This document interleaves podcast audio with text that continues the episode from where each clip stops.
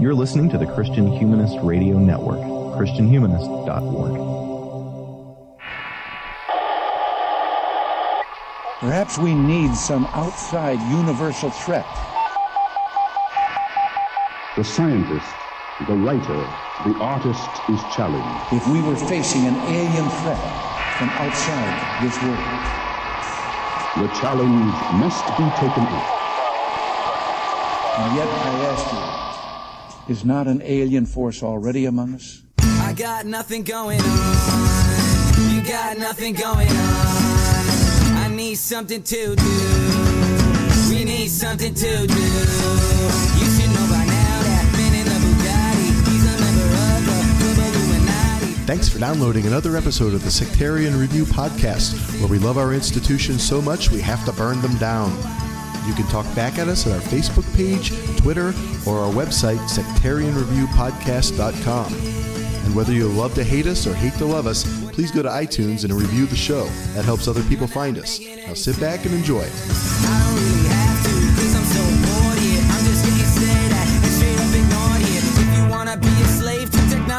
Do whatever that you like, do whatever, baby.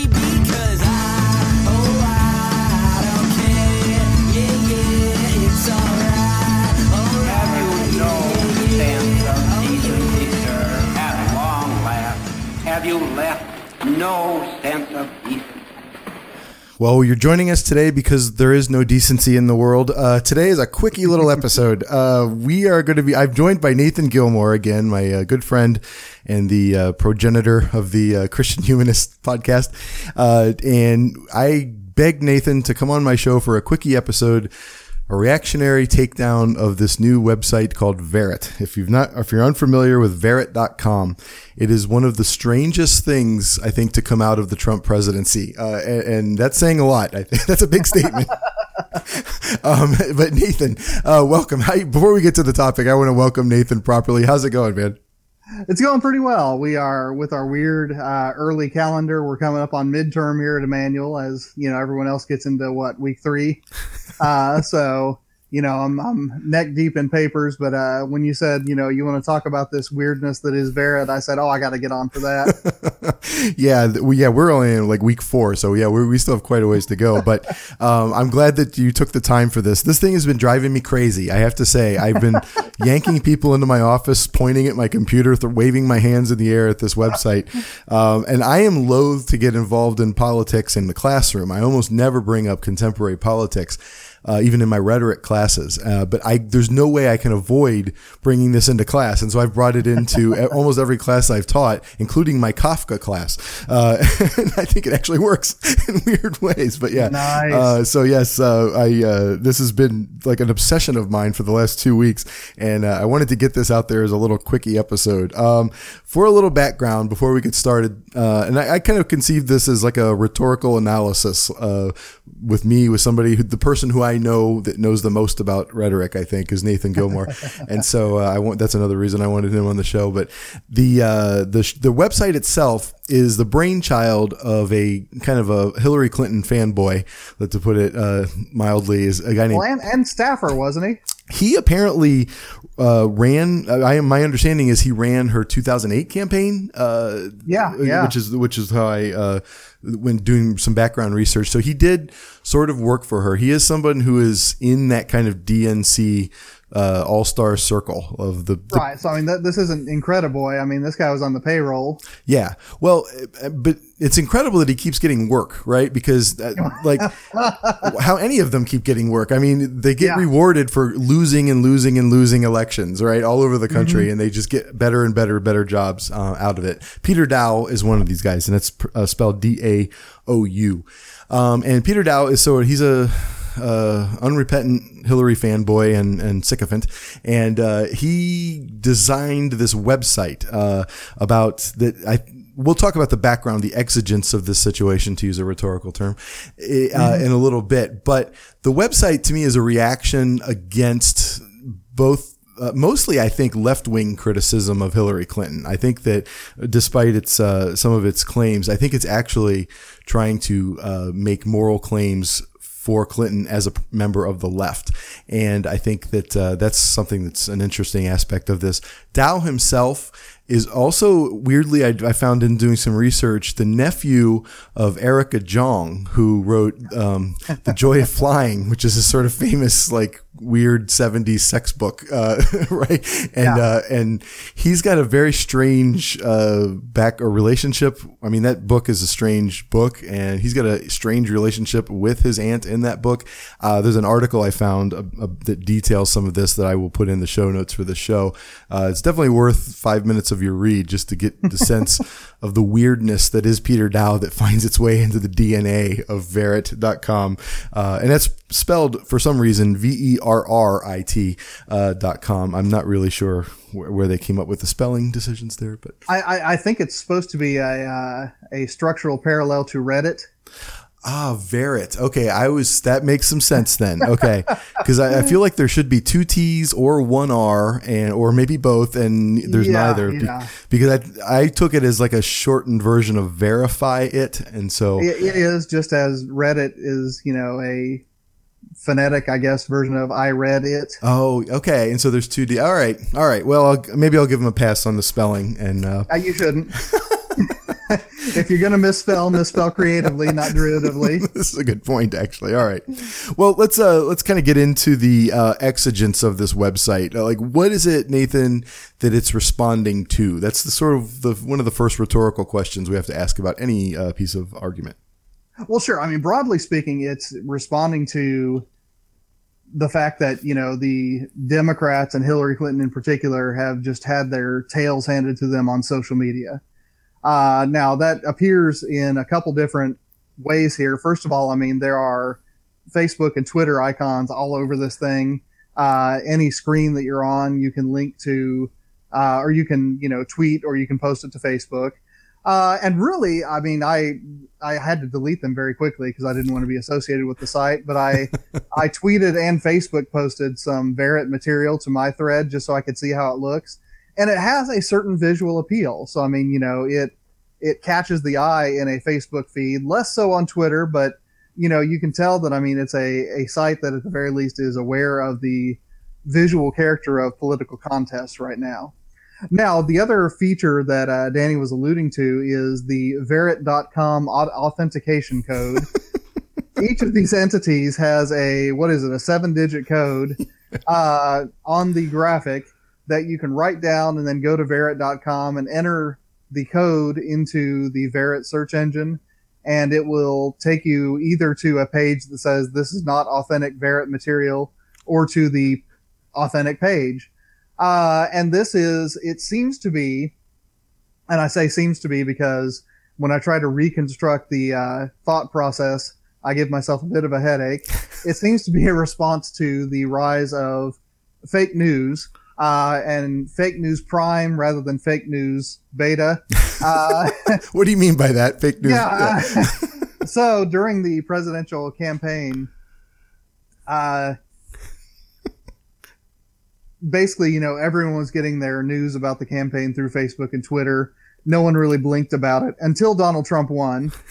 And then people suddenly started to realize, okay, a lot of these news sources uh, are not, you know, your sort of standard, you know, CNN or, um, you know, Yahoo News or things like that. And they're not even the hyper partisan alt right sources like Breitbart or things like that but they are these sources that are housed on you know Russian servers in a lot of cases uh, that basically generate random text, and you know it'll be things like you know Hillary Clinton is running a you know child porn ring based on the planet Mars, and you know it, it's clearly generated by something like the Dada engine. Danny, if you want to link to that on the show notes, I, I mean, will do that.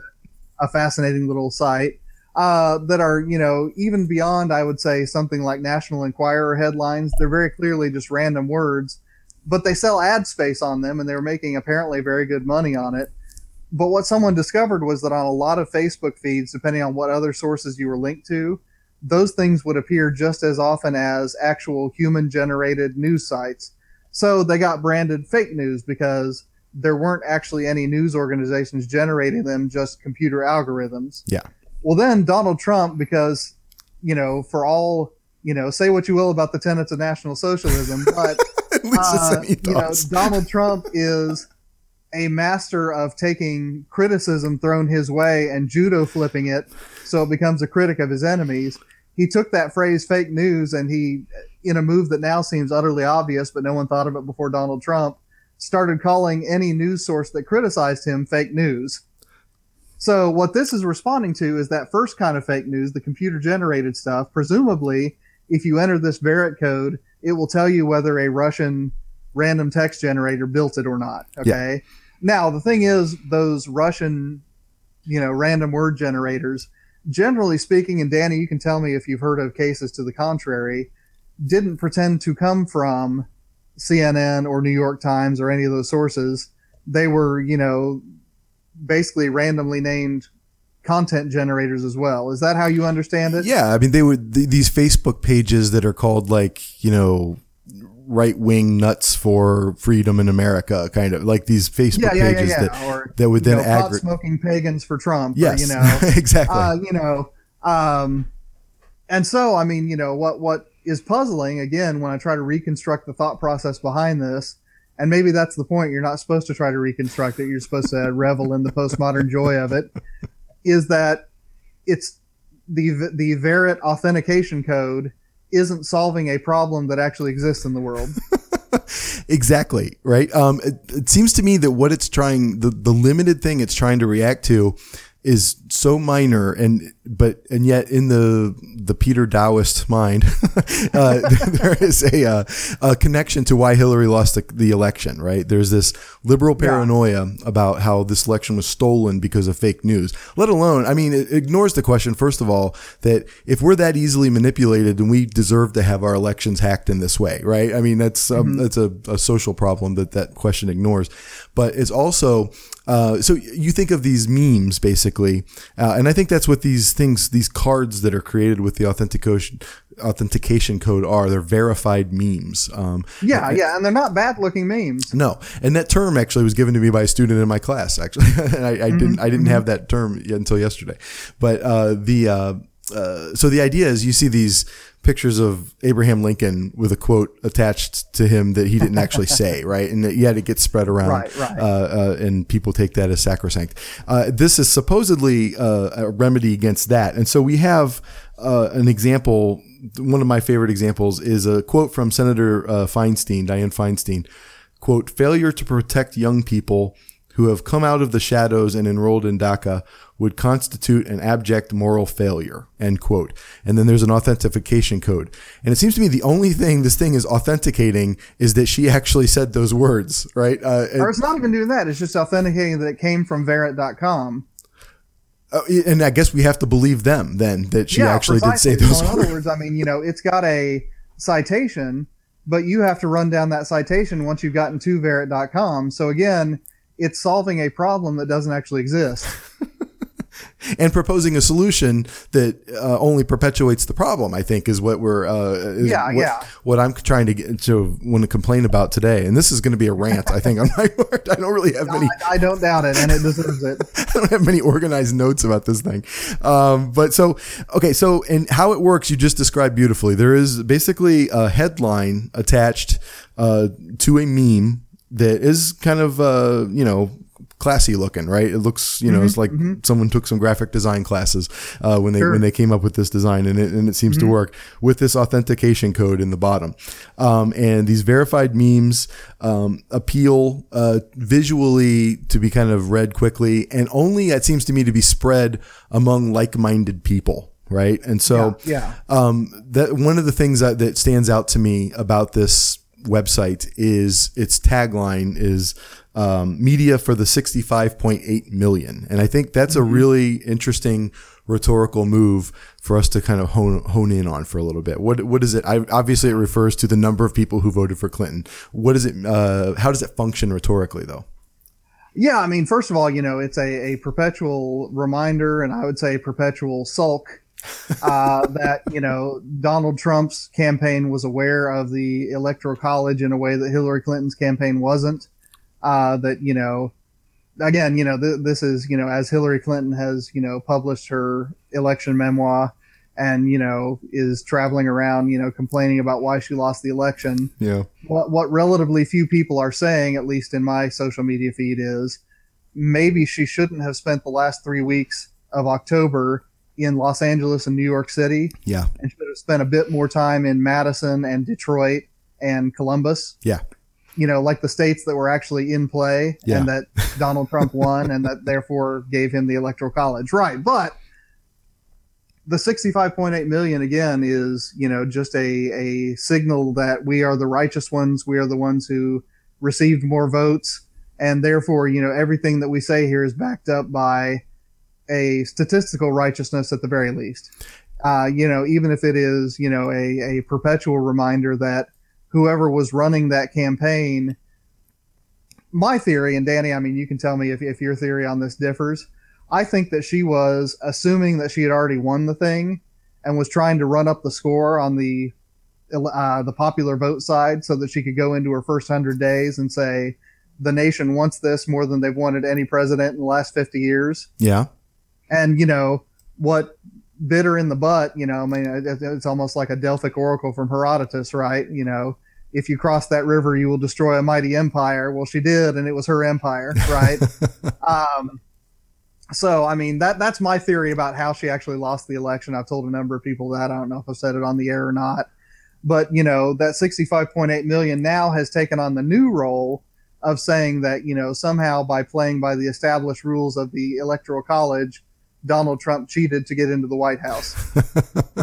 exactly right. Um, and I, this is something you keep hearing in kind of the liberal media sphere is Mm-hmm. she got more votes than anybody in Barack Obama, other than Barack Obama, blah, blah, blah, in whatever year he won, got- 2008. Um, Yeah. which isn't that impressive. Every election, the winner and the loser gets more votes than the election before them because just population growth, right? That, that is, Yes. not, that's not that impressive of a stat ever. Right. But And we- in fact, if you lose people, that really says something exactly. because we've got more people living in the country than we did exactly. in previous elections. Right, right. Um, yeah, her book was it called "What Happened?" Right. Um, I think that it should be called "Damn You People." I think that- that's basically what. I hope that doesn't. That won't give us the explicit tag for this, right? I think you're No, okay I with don't that. so. I don't Uh, think so. so, but I think that's that's the tone of of her book tour at least. Um, Mm-hmm. But going back to the 65.8 million, and I think you're right. That is the rhetorical argument that it's trying to make by framing this website in that way to make it sound like the majority of Americans aren't bad people who voted for Donald Trump, which A assumes Mm-hmm. that bad people are the only ones who voted for Donald Trump, uh, and B it assumes to me. uh, So let's go to Kenneth Burke here. Um, uh, Uh-huh. the for him the primary act of rhetoric is to create identification, right? Yeah. Um, yes. And so And, and then, I mean, you kind of slid over this word and said it quieter than the identification, but it's to create identification. Yes, yes, to create identification between uh, an audience and a rhetor. And Yes. in this case, but in Burke's case, it's not. Those two things are not synonymous with one another. You do not fully identify with the person making the argument, right? There's he has a term called consubstantiation, right? You just you are substantial for Which a- is borrowing from theology. Okay. Well, that doesn't surprise me. Go ahead. Oh, okay. I mean, are you aware of the, the terms previous context? Well, I, I know of transubstantiation and all of these Well, things. consubstantiation was a, an alternative to it raised during the uh, Continental Reformation uh, that says that, and I believe it's associated with Lutheran thinkers, and I'm, I'm losing my seminary cred as I come up unsure on this. Uh, but basically, the idea here is not that the bread and the wine lose their substance as bread and wine and become flesh and blood, but that they take on flesh and blood simultaneously with their nature as bread and wine, so that they have both of the substances at the same time, Hmm. therefore consubstantiation rather than transubstantiation. So, And, and sorry, that, I just want I just wanted to get that in there. Go ahead with Burke's no, no, version of it. I love that. That's beautiful background, though, uh, and I think it actually it, it's a great way to understand how he sees this process playing out in rhetoric. Is that the Mm-hmm. voter in this case does not become identical, does not lose their individual status, right? They maintain Right. their individuality while becoming consubstantial with the, the person who While they're listening to. also to. becoming the Hillary voter. Exactly, right? Um, but that's a very limited amount of identity that you're giving up by voting that Yes. way, right? And so what this thing s- assumes is that all of those uh, 65.8 million people are Peter Daouist, uh, um, Hillary sycophants, right? Uh, uh, I wonder if anybody's uh, coined this term yet, Daouist, uh, because this I might if they haven't yet. Um, but uh, but that assumes that you have bought into Hillary in the way that he has, right? And, and that's just Right, right. factually not true. Um, I, I will come on the air and say I did vote for Hillary Clinton with my nose plugged, right? Uh, like I voted for her out of that consubstantial uh, like moment, and I do not attach any more of my identity to that. Uh, and so Right. I'm offended by the fact that my vote is included in this number. Well, and the other oddity, uh, I mean, and certainly Kenneth Burke deals with this, but I mean, it goes back much further. I mean, all the way really to Aristotle's rhetoric, you know, in his, you know, brief treatise on rhetoric, which actually wasn't his, it's his students taking notes, whatever. But one of the things he focuses on early in that treatise is the fact that every rhetorical act has a purpose, right? You know, judicial rhetoric has the purpose of arriving at a favorable verdict. Um, you know, legislative rhetoric has the purpose of getting legislation passed in one direction or the other. Uh, you know, um, encomiastic rhetoric has the purpose of impressing an audience with the skill of your rhetoric, right? This site and and the 65.8 mu- uh, number, uh, you know, let's just go ahead and use it as a synecdoche. I am not entirely sure what it is supposed to do. That election is over. Clinton has stated she's not running again. you know, to get these people, you know, consubstantial, to use Kenneth Burke's term, what I keep coming back to is for the sake of what? Uh, and I mean, I- I, I think that, you know, you can analyze it as a third party and say, these people are getting this thing out of this phenomenon. But as far as, you know, trying to put myself in the imagination of the site, I, Verrit.com, am trying to accomplish. I can't finish that sentence. yes. I mean, can you? I mean, is there some hidden purpose here that I'm I'm unaware of? it's to create an echo chamber. I think this is like the But that's a third party analysis. Right? that's what I'm saying, right? So I mean, what would would you know? Uh, Peter Daou himself say, "I did this so that I could get people to congratulate themselves," or is there some other purpose?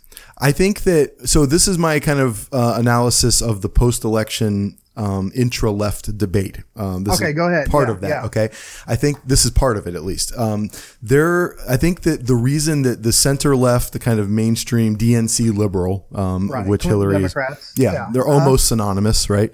Um, they're almost transubstantial, I guess. Um, uh, but so I think that they, the reason that they're so uh, vitriolically um, disgusted by the left, left, the sort of more Marxist left, the socialist left, right? The, Mm-hmm. Sure, the sort of the DNC type. Yeah, I was going to say not even Marxist. I mean, even something like you know Bernie Sanders' democratic socialism, right? Yeah, you're, you're more Which is still progressive. very capitalist in his character. Right. Yeah. The, yeah. Because it's sort of Eastern European socialism, right? Uh, or North Northern European socialism. Excuse me. Yeah, yeah. Yeah. And so yeah. The, so it's it's still within the capitalist framework, right? Sure. but it's still got this kind of Marxist. It tastes Marxy, um, as uh, as Derek uh, Derek Varn talked in the last episode, in a recent episode at least, talked about um, uh, Protestant or no uh, atheism tasting Protestanty, uh, and I Yeah, think so. This uh, Bernie Sanders tastes Marxy, okay, uh, and so within that debate, the reason that the sort of center left is so vitriolically um, insulted by the existence and the criticism, which is sometimes snarky, uh, from from this other kind of this other version of the left, is that they have built up in their mind this echo chamber that they are the moral ones, right? And the conservatives are the bad guys. If you are not in our team, then you are objectively bad. Off now comes in someone from their left who calls who casts who causes them to sort of have to defend their their sort of assumed moral position, right? Uh, and so what this is doing is again trying to recreate the uh, the the box, the, the the the fortress of solitude, if you will, that the left had uh, that the the liberals had uh, constructed for themselves as the kind of moral center of the of America. They're the good version of capitalism. They're the the kind, Right, yeah.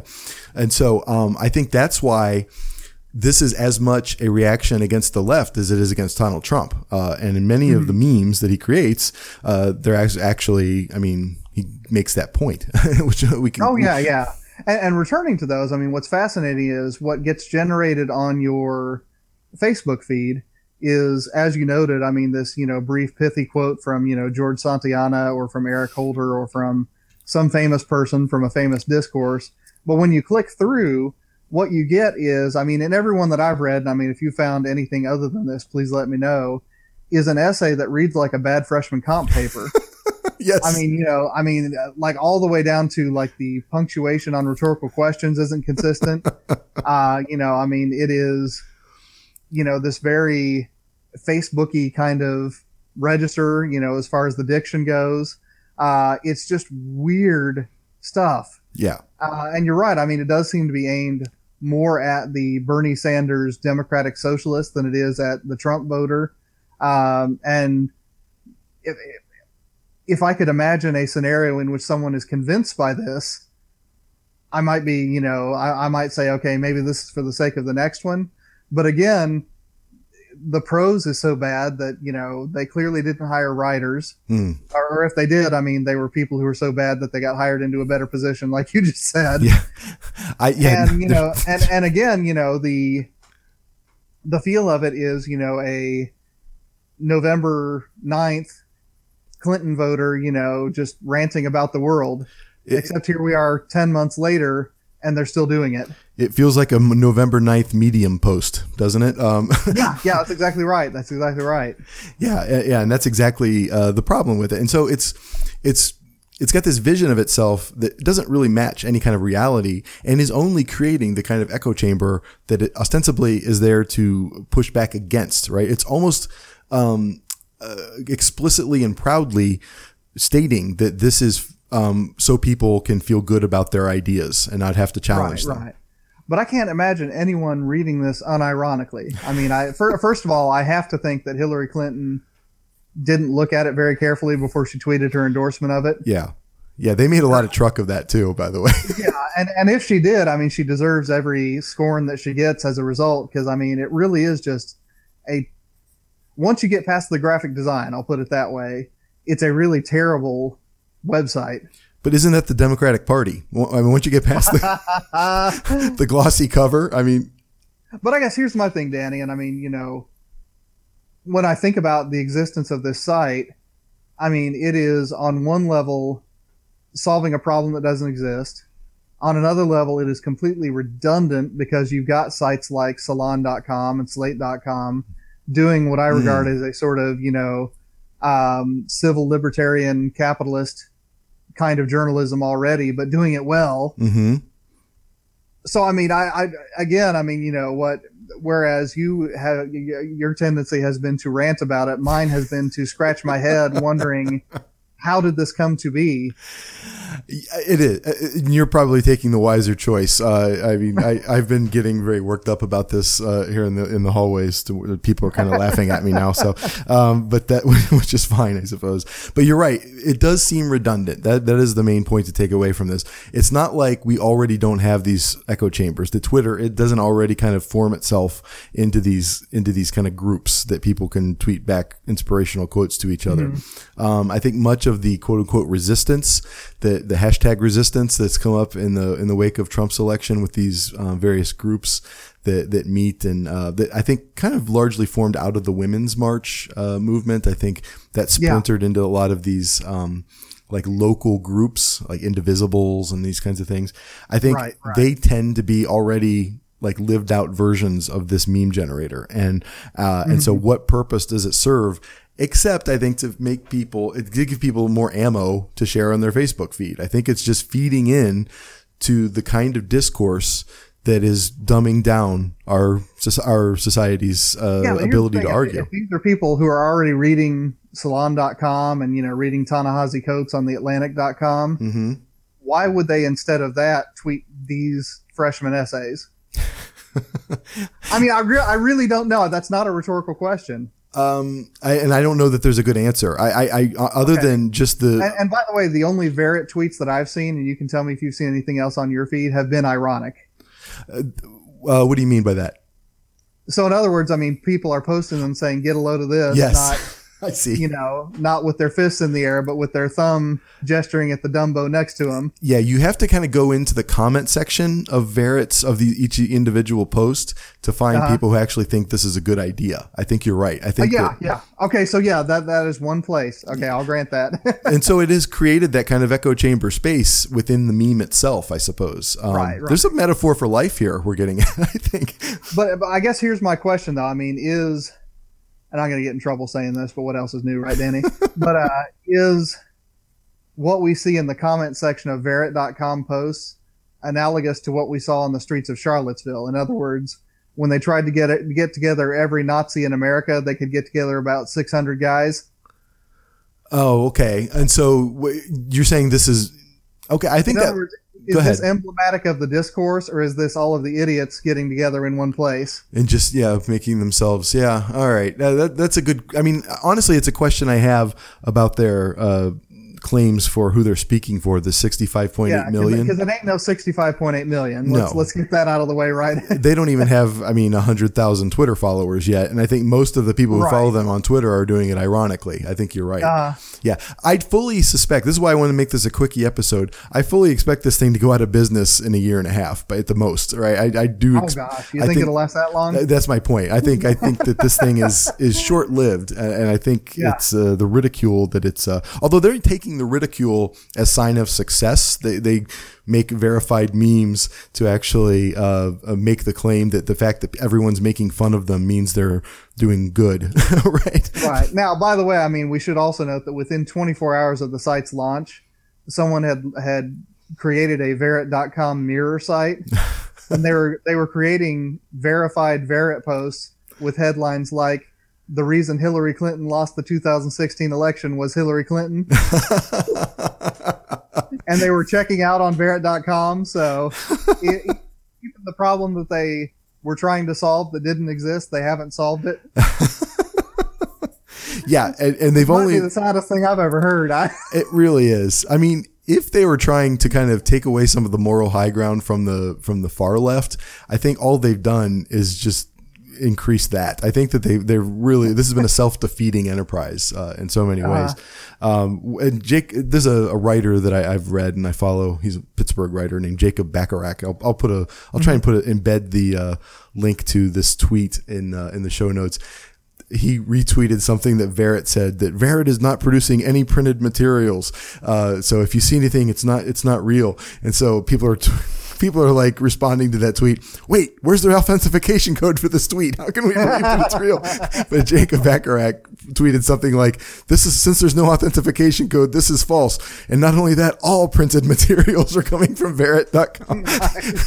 and so it's become almost like a joke generator more than a meme generator. Uh, oh yeah, yeah. for its enemies. But I, I do want to talk about the the particular memes um, themselves, and this might not even be like obvious to someone who's just casually scrolling. But you can click. Each meme is accompanied with a headline Yeah. that you can click on, and there's a, a short little article that seems to me is obviously written by Peter Daou himself. I mean, I don't know, or maybe him and his like kids or something are writing these things. I don't know. Uh, his freshman comp. They're, they're really badly written. They- They're really badly written, but the headlines themselves, I think, are an example of um, bad argument uh, and like not only bad but like unethical argument. And so the the one I read earlier about uh, Diane Fein by Diane Feinstein, I'll repeat it again. Failure to protect young people who have come out in the shadows and enrolled in DACA would constitute an abject moral failure. Okay, that's the Right, statement. So, yeah, that's the quote that appears on the meme. Now Yes. the headline for the story is the Republican Party is harmful to America's children. Okay. there is no way you can jump from that piece of evidence, this meme, to the claim, um, to the conclusion or the claim that that headline represents. There's just no logical connection between those two statements. Uh, and this is why I've been using it in class, frankly. I think it's, I, I can't think, I, I tell my students, if I could find some nonpartisan version of bad rhetoric that even came close to matching this, I would use that. I hate using politics in class, but I've never seen anything that's so objectively, demonstrably um, awful that uh, we can actually learn from. so uh, that that's one example uh, uh, of a, of a sort of a bad uh, uh, and that is it kind of violates. Oh gosh, uh, the name right now is escaping me. Uh, Toulmin uh, with the the claim Oh, data yeah, yeah. the claim data warrant uh, sort of uh, model of everything, right? Um, it's a total disconnect between the warrant and the claim. The, the evidence does not match uh, the the the thing that is in the claim there, and so I think Right. it's, Can, it's can I do two more, Danny? Because I got two more that go as many as you want. Well, uh, one one of them one of them uh, isn't unethical so much as tautological, so it made me laugh. The uh, quote that appears on the uh, Verrit meme is. 75% of new heroin users report that their first opioid was a prescription drug. Source CNN, July 2017. The headline 70% of new heroin users began with prescription drugs. It says the exact same thing. Yes. I know. i there were several of those actually that did that. Um, yeah, that is a. Uh, that is one of the uh, funny things. It's like they've run out of material like to make up, and so yeah, they've done that. and, and then some of them are just exactly opposite of each other. So one of them, it's a quote from John Podhoretz, the conservative columnist. Uh, the quote is Mike Pence is lying. Everyone knows he's lying. The headline Pence vouches for Trump's ethics on white supremacy. what? I know. And so uh, this is why A is laughing at it, as we've talked about. So it's um, it's rhetorical purpose, and we could talk about the the rhetorical. I mean, if there are rhetorical terms we can use to understand the failure here, um, if if you can think of any, I don't know, but um, people are laughing at it. A, but it's also it's if it is meant to be a antidote to fake news, it is actually a worse than than the disease. I mean, this is like. Well, depending on what kind, right? I, mean, I, I don't think it's worse than Russian sites saying that, you know, aliens abducted Donald Trump before the election. Don't you? I kind of think it is. I, I, cause that's, I mean, to most people, to most like, um, even basically educated people, that is something that you would just sort of dismiss and laugh at. Uh, but in this case, they're taking facts and twisting them. I think this is more malicious than that. That at least was for profit. Like, this is so, I mean, I think capital helps us understand why they do that, but this, I don't even, this is purely malicious. It's almost, um, slanderous, uh, use of, uh, of argumentation here. So I, in some ways, I think it's worse than absolute fake news. Now, the, the fake news 2.0, as you said, is, uh, uh is a different animal.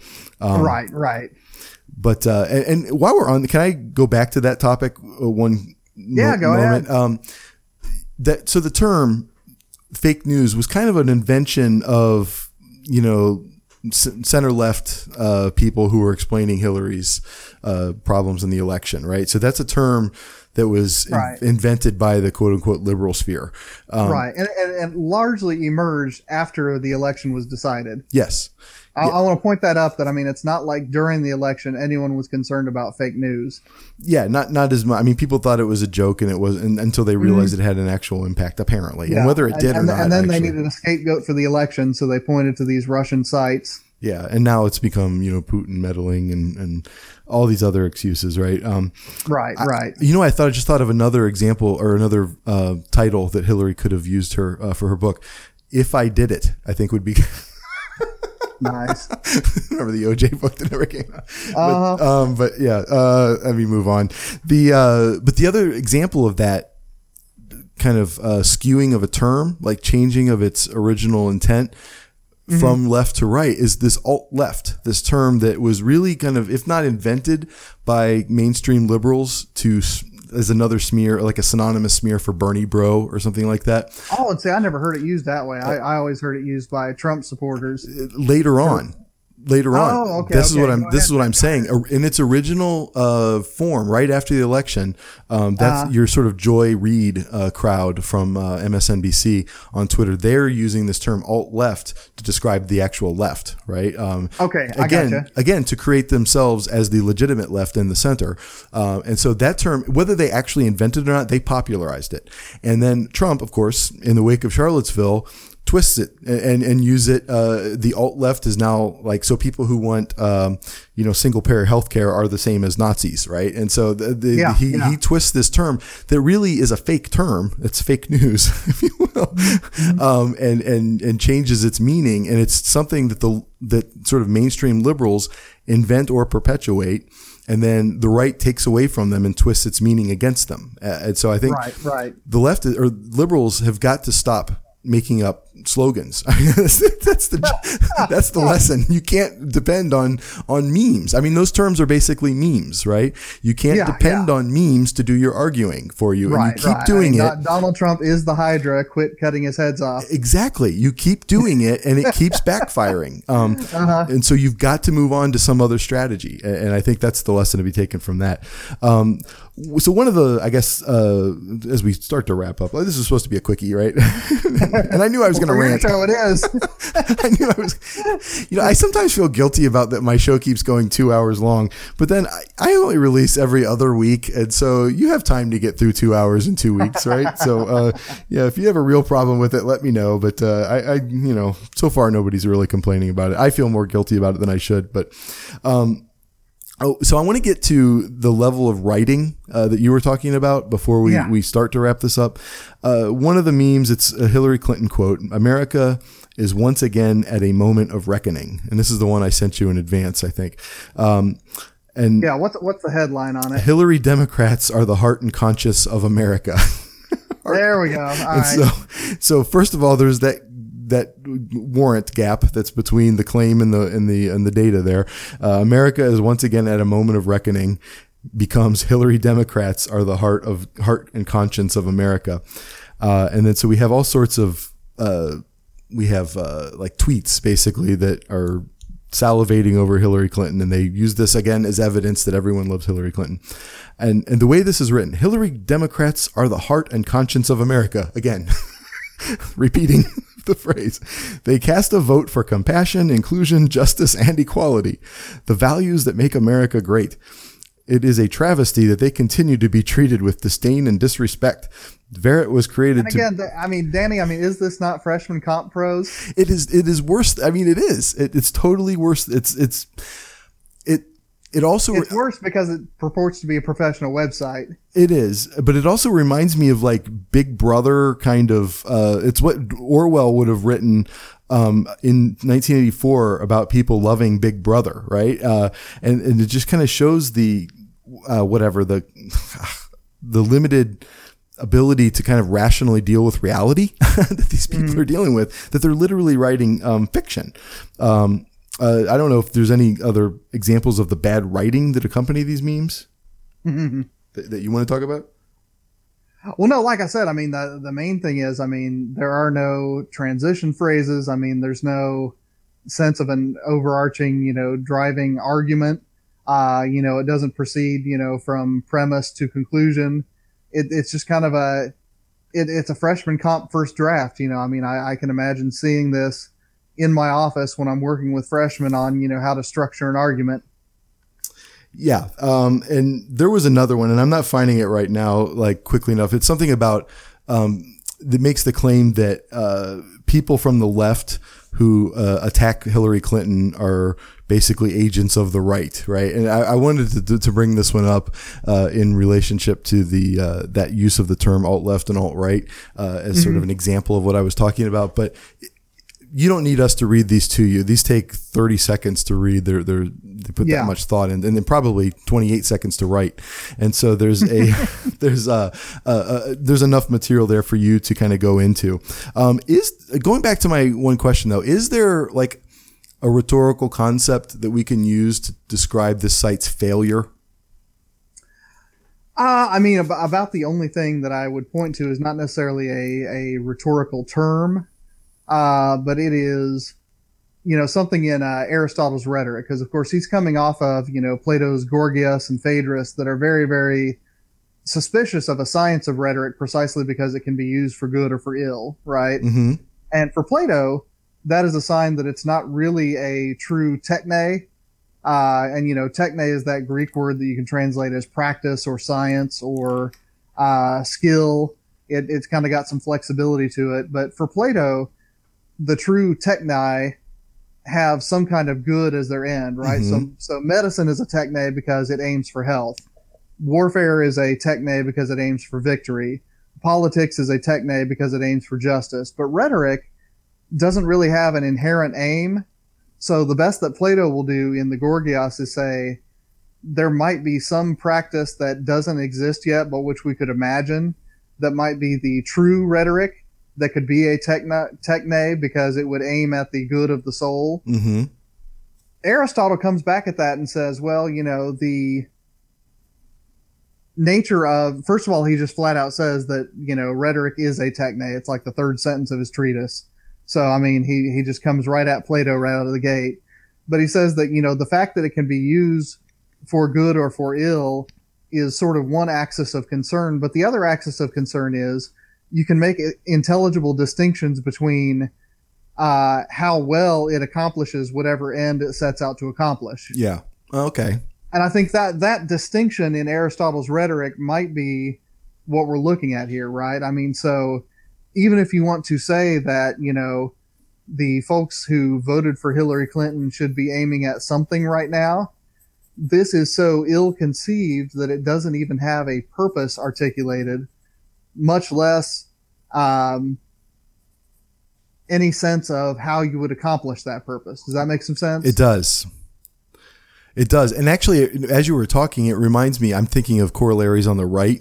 And one that, I mean, has been around for a long time and therefore is successful is Drudge, right? The Drudge Report Yeah. reminds me of this very much. Um, except it has like an obvious, like, um, purpose and it has, uh, a way. I don't know for whatever reason it's successful in reaching the people and influencing the people that it wants to influence. It has become that kind of group meeting place of like-minded people to uh, exchange and then therefore and leave that space with a new thought. Right. Um, uh, going back to uh, I don't know if this comes out of Burke, but we have this. Uh, continuum of persuasion. This idea you not only sort of get somebody's attention and uh, create a a, a, a virtual um, uh, presence, a virtual experience. Ultimately, you that virtual experience is to get them to identify with you, so that you can explain things and then move them to action, right? Um, and Yeah, so yeah. that is something that Drudge does very well, right? And Fox News um, that does that very well. Uh, liberals have always failed when it comes to replicating what works for conservatives. Like, remember, Air America was meant to be liberals' uh, uh, solution Fox or News, yeah. response to no to talk radio at that time. Um, Oh, that's right. It was a radio. It wasn't a TV station. yeah. Okay. and so that failed miserably. Um, MSNBC is still around, but in, in rate in terms of ratings, it's uh, far less successful than Fox News. Uh, it doesn't even like cause a blip on the screen usually. Uh, and and I think in this case, as a kind of liberal version of maybe the Drudge Report, um, this is failing as well. I and I don't know what it is about liberal liberalism that is unable to replicate those rhetorical forms from conservatism. But every time they do, they embarrass themselves. Um, and Well, let, let, me back that up just a little bit. Is it every time? well, okay. I mean, because I, I, again, I'm thinking about those media outlets like Democracy Now or like Salon.com or you know even the Atlantic Monthly in the in the Ta-Nehisi Coates era, Yeah. right? I mean, I feel like they are advancing liberal ideas, and in the case of Coates, identity politics liberal ideas in a very intellectually engaging way. I, I do feel, I think you're right. I think what you're describing though is sort of like the intellectual mainstream of America. And I think liberals, liberalism does dominate those kind of organs. Like you're taking slate, Right. slate Well, and that might be why. I mean, because it is harder for liberals culturally to imagine themselves as the I, I don't even know what to what to call them, the underdogs, for lack of a better term. yes. When they do try to take on the underdog stance, it becomes a self parody.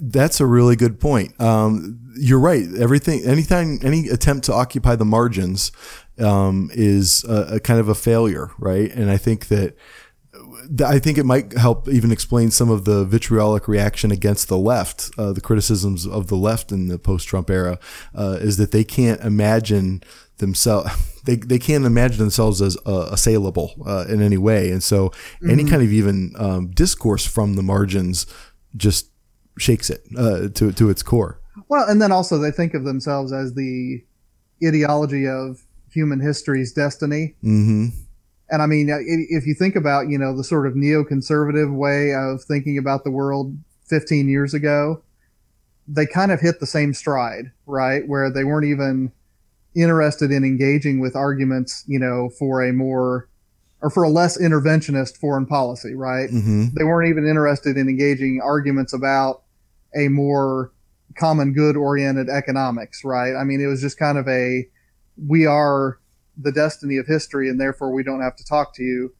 I think that some elements of the sort of identity politics, liberal intelligentsia, for lack of a better word, have kind of gotten there that, you know, okay, history is headed our way.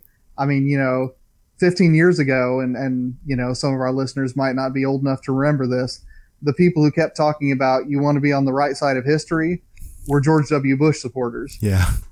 Now, if you hear, you know, you're on the wrong side of history, it's usually coming from an identi- identity politics liberal. Yeah. Yeah, you're right. Uh, They pride themselves now on being the grown-ups in the room, right? And uh, yeah, yeah. yeah, and and they kind of ridicule and people. again, just as neocons were in 2003, right? You know, uh, you people might, you know, like to sing kumbaya with terrorists, but the adults in the room know that we have to deal with them. Yeah. And so when they try to create, when that grown up tries to recreate something that is by its nature supposed to be, you know, whatever, edgy and, uh, uh, a little immature and, and wild. uh it, it, whatever, it doesn't translate. So it works great for the Atlantic and it works great for, and honestly, I, I still like the Atlantic. Uh, Oh, I do too. I And- do too. I wouldn't say. and Slate, I mean, you actually, know. most mainly I like. I mean, Slate is not Salon. Salon is like abjectly terrible. Uh, Yeah, I know. and I- Slate I- somewhere in the middle. conflate- I conflate those two too easily. I'll grant that. yeah, Slate is somewhat uh, mature actually, but but I mean, frankly, I mean, even going back to the Atlantic, just as a defense of it, they do some of the best religion writing I think uh, in in America right now. They've got some Oh, sure, religion sure. reporters that are, uh, I think, not only fair minded but really really thoughtful, and uh, I really appreciate what the Atlantic is doing. Uh, Oh, in- sure. in But I mean, if the if the feature piece on the cover of the, the Atlantic has a byline by Ta-Nehisi Coates, you can make a fairly educated guess that the thesis is not going to be racism isn't the only thing at play here. well, you know, he's got his thing. He does his thing. He does what he does, right? So right, right. But what I'm saying is, I mean, that is a distinctively DNC idea, right? it is, and it, and and you know, it, but you know, it's not Verrit.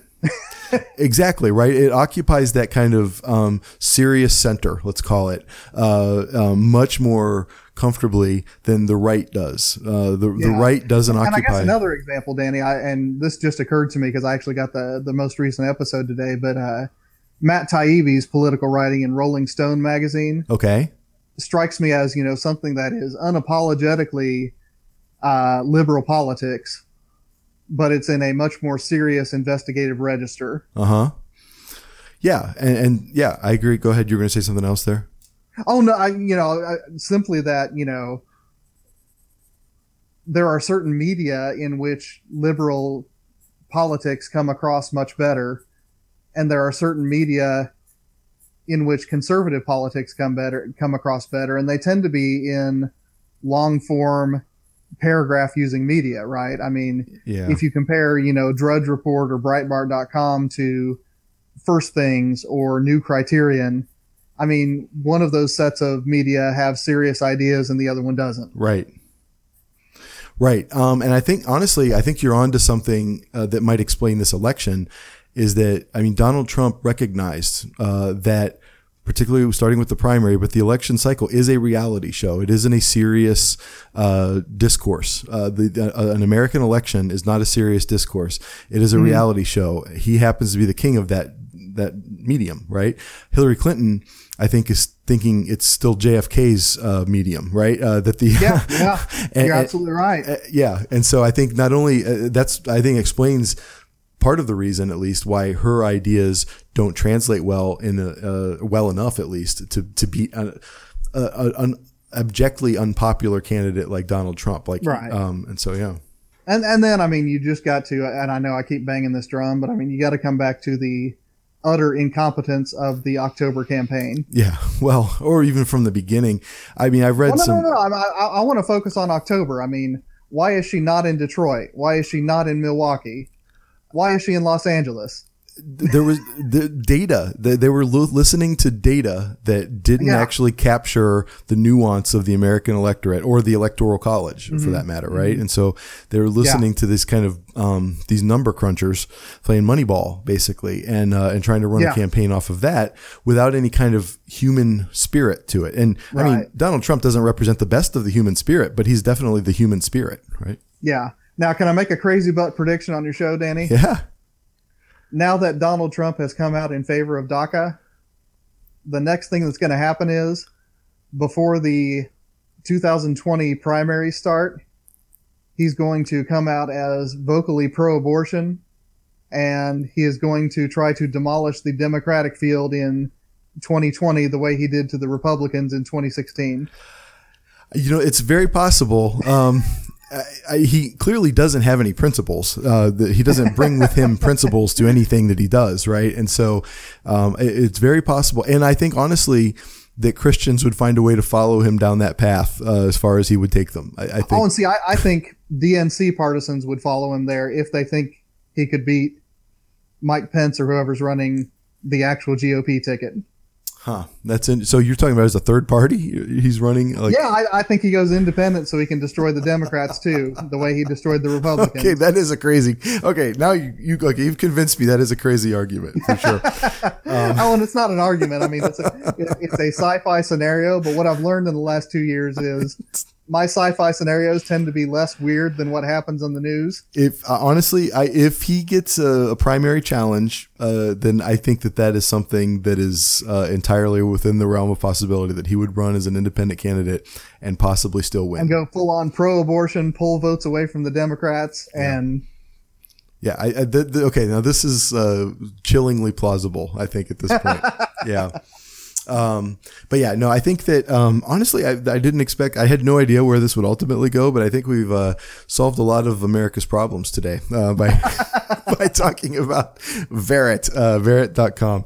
If you haven't, uh, you might want to get there quickly. I like I said, I don't expect this to stay in business. Uh, by by 2020. I doubt that Verrit will be having any impact on the election uh, by 2020. But I think that if you uh, uh, want to check it out, it is worth uh, worth doing. If only, and those of you who are teaching uh, in English or whatever, uh, or something where argument is important, it's a really great example. It's a really good counter example. Uh, and on, honestly, I find those to be um, more useful in class than than good examples very often. I think counter examples are more instructive in many ways, and so I've been uh, importing this into class uh, quite a bit. One example of that teaching method, I there's. Do you remember this uh, guy who ran for the governorship of Tennessee named Basil Basil Marceaux? Uh, No. dot- BasilMarceaux.com, he calls himself. Um, you should look this up. He ran this uh, objectively terrible, like ho- comically bad campaign ad. Um, and I do, I watched that with class and we're all sort of laughing at everything that he does badly. And I pull back and I'm like, you realize he's doing everything that every other ad does well, right? But he's just doing it all so badly. You can see all the manipulative structures. You can see all the rhetorical yep. moves, right? And so that's why it's he's making it opaque. Yes, absolutely. You can see the strings moving uh, on the marionette here, and so that's why it's a valuable thing. And I think Verrit falls into that category as well. Hmm. And you know, I mean, I, I think that you know, one interesting rhetorical lesson would be to look at the very first Verrit from. Do these things have, even have dates on them? no, I don't even know. I don't think they do. But the very first day of uh, Verrit introducing Verrit Media for the 65.8 million. Read that and see if you can articulate a goal that this site is shooting for. What are they trying to accomplish? hmm This is um, an obstacle in freshman writing. Um, well, Yeah. frankly, all the way through, right? Uh, that is, I'm still harping on that. Like, what problem is it that you're addressing? What is Yeah, exactly. What is the solution that you are uh, uh, proposing? Right? That's all bad papers can usually be traced to that a lack of those two things. Not all, but many many bad papers can be traced to uh, uh, an inattention to those two questions. Um, read craft of research. Uh, look at Verrit.com and within six weeks you'll be an expert in rhetoric, just like Nathan Gilmour, uh, or your money back. so, um, well, get, Nathan, uh, thanks again. Uh, how uh, you guys are you guys up and running yet for the Christian Humanist uh, podcast? Oh, we are, uh, and I don't know when this episode's going to drop. I don't know if you're going to do it midweek so we can get it in before Verrit closes down. but uh, um, we are recording our first episode on September 18th, and it should go live on September 19th. So, uh, as listeners might know, David lives in the Houston area. I live in uh, North Georgia, so we've both been, uh, you know, sort of out of podcast capability because of hurricanes. Yeah, yeah, and and, and Grubbs is okay, uh, right? Uh, that's just to let everybody too, know. Danny. Well, well, we're, no one's worried about you. no, you're in North Georgia. We knew it was raining hard, but you know, um, no. Um, uh, but Grubbs is actually in Houston, right? Uh, and he, yeah, he is yeah. okay. Although during the hurricane, he was in Alabama. yeah, yeah, he, he got out in time. So yeah, and, and apparently his property was all okay and everything. So Mm-hmm. Yep, yep. Um, so yeah, so uh, those uh, I know we have a lot of like loyal listeners and well wishers and good people listen to the show. So just know that um, you're uh, two thirds of your Christian Humanist podcast. They're they're doing just fine. So Yep, yep.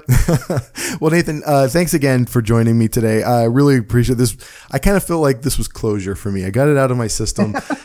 Go on with my life and uh, teach Kafka and be happy like a normal person. And so, Well, well, like I said, I mean, you might want to cut this one in line, or we won't be talking about you know already defunct websites. yeah, I might. Uh, there might. This might be a special drop, like in the middle, uh, and because I have uh, a, a re- episode recorded that is uh, in uh, it's been scheduled to coincide with Banned Books Week. I did an episode last year with uh, Jay uh, Eldred about that, uh, and so this year, Oh, cool. um, Yeah. Jay and uh, Jay and I joined. Uh, were joined by uh, Megan von Bergen to talk about. Uh, the kind of the Christian version of uh, of that of that impulse to sort of ban cultural objects, and so that that's going to be coming out on uh, whatever the the Thursday the uh, what is uh, today's the fifteenth, so six days from now, whatever that date is, the twenty first. Very good, very good. Uh, so that that'll be coming out uh, in anticipation of Ban- Banned Books Week. I might drop this one uh, before that one just to get it out there and uh, get the conversation going. As always. If, if you haven't resubscribed to the podcast on iTunes or wherever you're resubscribing, we had that uh, server shift over. Um, please do resubscribe while you're there. Give us a nice review that uh, helps other people find us. And uh, by all means, please join the Facebook uh, page. Uh, we have increasingly interesting conversations on that Facebook page. And if you want to talk back to anything we had to say here today, add to it, push back against us. Um, that's the kind of thing we love. So uh, thanks again, uh, Nathan, for joining us. And thanks for uh, listening for this uh, special one hour episode of the Sectarian Review podcast. Which is a short one. It's a short one. So. All right.